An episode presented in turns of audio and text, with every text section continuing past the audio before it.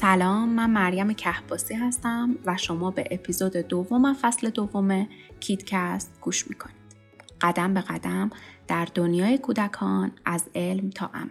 من و همکارانم قصد داریم که توی هر اپیزود از کیدکست به یکی از چالش هایی که والدین پیش روشون هست بپردازیم. ما پادکست های معتبر انگلیسی زبان و مقالات علمی معتبر و مرتبط با هر موضوع رو ترجمه و خلاصه میکنیم و اونها رو توی هر اپیزود با شما به اشتراک میذاریم.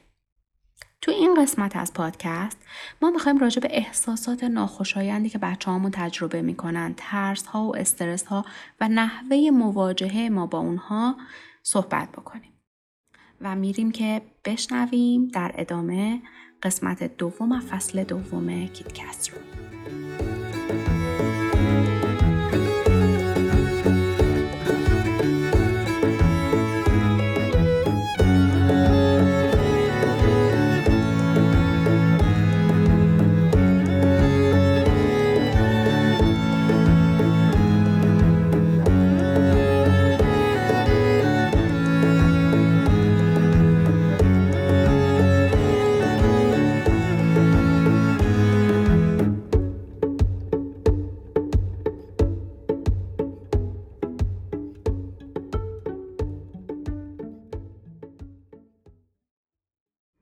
ما به عنوان والدین معمولاً تلاش میکنیم که بچه هامون اعتماد به نفس بالایی داشته باشن.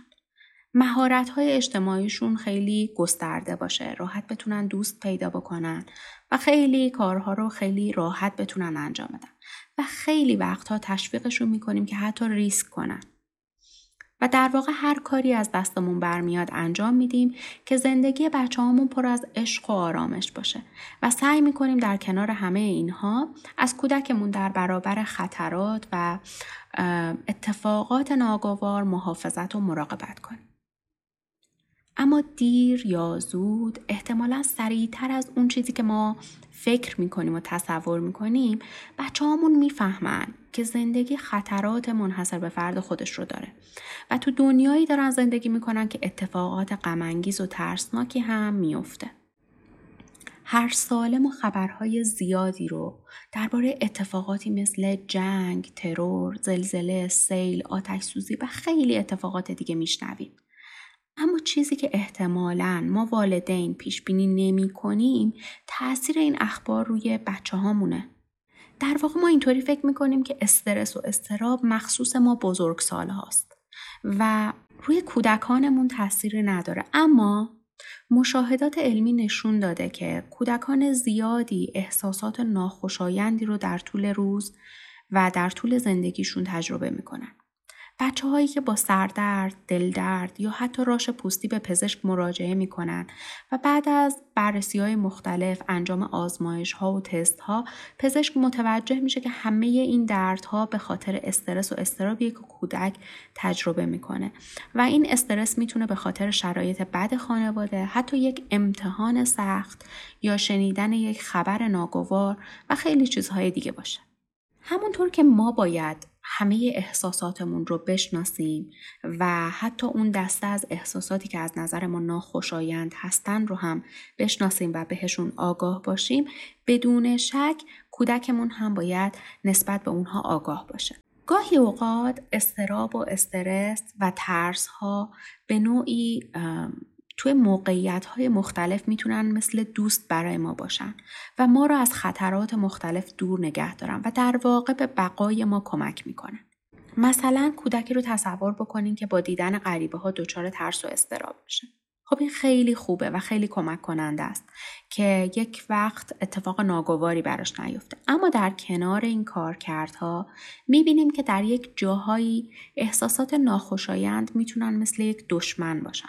پس بهترین کار اینه که به جای اینکه اونها رو پنهان کنیم یا نادیده بگیریم، در واقع مثل بقیه احساساتی که داریم، آرامش، امید، شادی، خشم و غم و اضطراب و نگرانی رو هم بهش آگاه باشیم و بپذیریم و ببینیم که در موقعیت‌های مختلف با چه شدت و کیفیتی ما داریم اون رو تجربه می‌کنیم.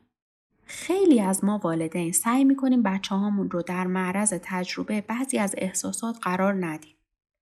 به نوعی فراموش میکنیم که کودک ما زمانی که سن کمی رو داره و اگر که موقعیت‌های کوچیکی رو که براش پیش میاد احساسات ناخوشایند رو تجربه نکنه، وقتی بزرگ میشه توی موقعیت‌های سخت‌تر احساسات پرفشار رو شاید نتونه به خوبی مدیریت کنه.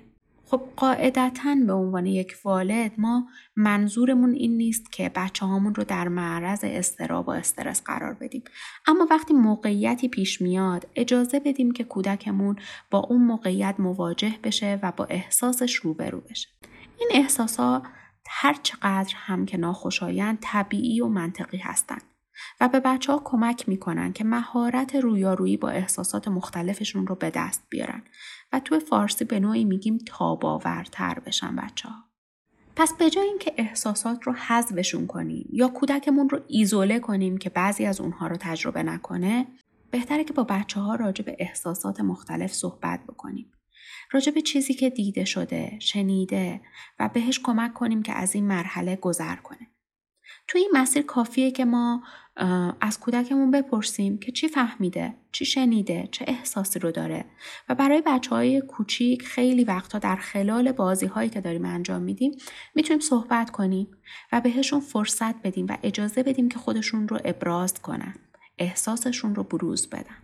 یادمون باشه که توی موقعیت‌های مختلف ما دروغ نمیگیم یا به نوعی حواس کودک رو پرت نمی کنیم. خیلی این اتفاق می افته. نمیدونم شما هم باهاش مواجه شده یا نه، که مثلا کودکی که زمین خورده، دردش اومده، بعضی از والدین حواس کودک رو پرت می کنن.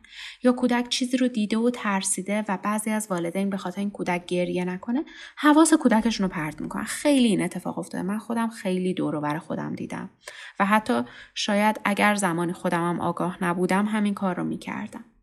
اما چیزی که هستش اینه که ما وقتی اتفاقی برای کودکمون میفته یا ترسی رو کودکمون داره تجربه میکنه، باید به کودکمون اطمینان بدیم که حتی اگر روزی اون اتفاق افتاد یا ما شرایطی رو داریم تجربه میکنیم، میتونیم از خودمون در برابر اون اتفاق و شرایط محافظت و مراقبت کنیم. مثلا اگر کودکی از آتش سوزی میترسه، ما به کودکمون میتونیم اطمینان رو بدیم که خونه ما آژیر اطفای حریق داره یا آتش نشانی خیلی سریع میتونه به ما برسه و بهمون کمک بکنه و در واقع ما روی بخش مثبت زندگیمون تمرکز میکنیم و به کودک اطمینان میدیم که اطراف ما پر از آدمهای خوبیه که امنیت ما رو تضمین میکنن و از ما مراقبت میکنن. خیلی مهمه که ما بدونیم بچه‌ها مثل اسفنج هستن. همه چیز رو در اطراف خودشون میفهمن و جذب میکنن. و کافیه که ما فقط الگوی خوبی باشیم تا کودک بتونه یک رفتار درستی رو جذب بکنه و توی ذهنش ماندگار بشه.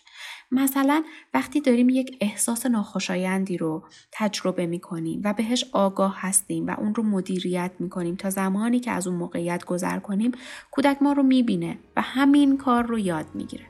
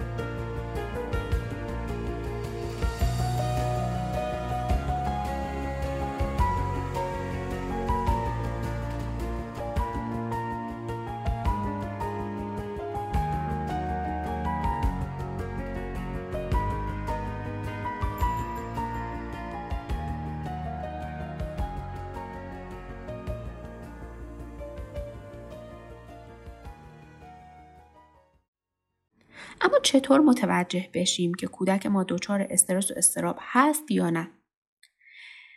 نمود احساسات در بچه ها خیلی میتونه متفاوت باشه. گاهی بچه ها علائم فیزیکی رو از خودشون بروز میدن یا حتی در خلق و خوشون اثر میذاره. مثلا بعضی از بچه ها دچار دلدرد، سردرد، راش پوستی یا اتفاقات این چنینی میشن و یا اینکه بچه‌ای که تا دیروز برونگرا بوده، خیلی پر جنب و جوش بوده، یک دفعه تبدیل میشه به یک کودک درونگرا یا رفتارهای پرخاشگرانه و خشم زیادی رو داره خودش بروز میده. به نوعی میشه گفتش که احتمالاً داره یک اضطرابی رو تجربه میکنه. اما کاری که ما والدین باید انجام بدیم اینه که به کودکمون کمک کنیم که راجع به احساسات و افکارش صحبت بکنه. خیلی خوبه که یک تایم دو نفره ای رو با کودکمون داشته باشیم بدون اینکه کس دیگه ای حضور داشته باشه. حالا پدر یا مادر اگه میخواد با کودک صحبت بکنه، والد دیگه همراه نباشه، خواهر یا برادر یا دوستی همراه نباشه. زمانی باشه که کودک به اندازه کافی استراحت کرده باشه و خسته نباشه. و همینطور زمانی که داریم یک فعالیتی رو انجام میدیم با کودک، میتونیم راجع به بعضی مسائل صحبت بکنیم. مثلا زمانی که داریم کار دستی درست میکنیم یا پیاده روی رفتیم یا یک فعالیت دیگه‌ای که خیلی هم نیاز به تمرکز نداشته باشه، راجع به اون اتفاقی که افتاده با کودک صحبت بکنیم. کافیه به کودکمون اطمینان بدیم که احساسات و افکاری که داره تجربه میکنه طبیعیه و ما هم احساسات و افکار مشابهی رو تو موقعیت‌های مشابهی تجربه کردیم. حواسمون باشه که هر چقدر بچه‌ها بزرگتر میشن، ابراز احساسات براشون سخت‌تر میشه، چون فکر میکنن که افکار و احساساتشون رو اگه بروز بدن، به نوعی دارن ضعف خودشون رو نشون میدن. نکته مهم این ماجرا اینه که ما با کودکمون همدلی کنیم و کودکمون بدونه که شاید ما همون اتفاق یا همون موقعیت رو تجربه نکنیم، اما میتونیم درک بکنیم که چه احساسی رو داره تجربه میکنه. اگرچه به عنوان والد خیلی سخته ببینیم بچه هامون از موضوعی رنج میبرن یا نسبت به یک موضوعی ترس دارن، اما خب میدونیم تجربه کردن این موقعیت هاست که کودک ما رو تاب آور میکنه و کودک من یاد میگیره بپذیره که زندگی بالا و پایین داره و مهم نیستش که چه مشکلی پیش اومده. مهم اینه که اون احساسات و افکاری رو که تجربه میکنه رو میپذیریم و در کنار هم قدم برمیداریم و به عنوان یک خانواده از هم حمایت میکنیم و پشتیبان هم هستیم.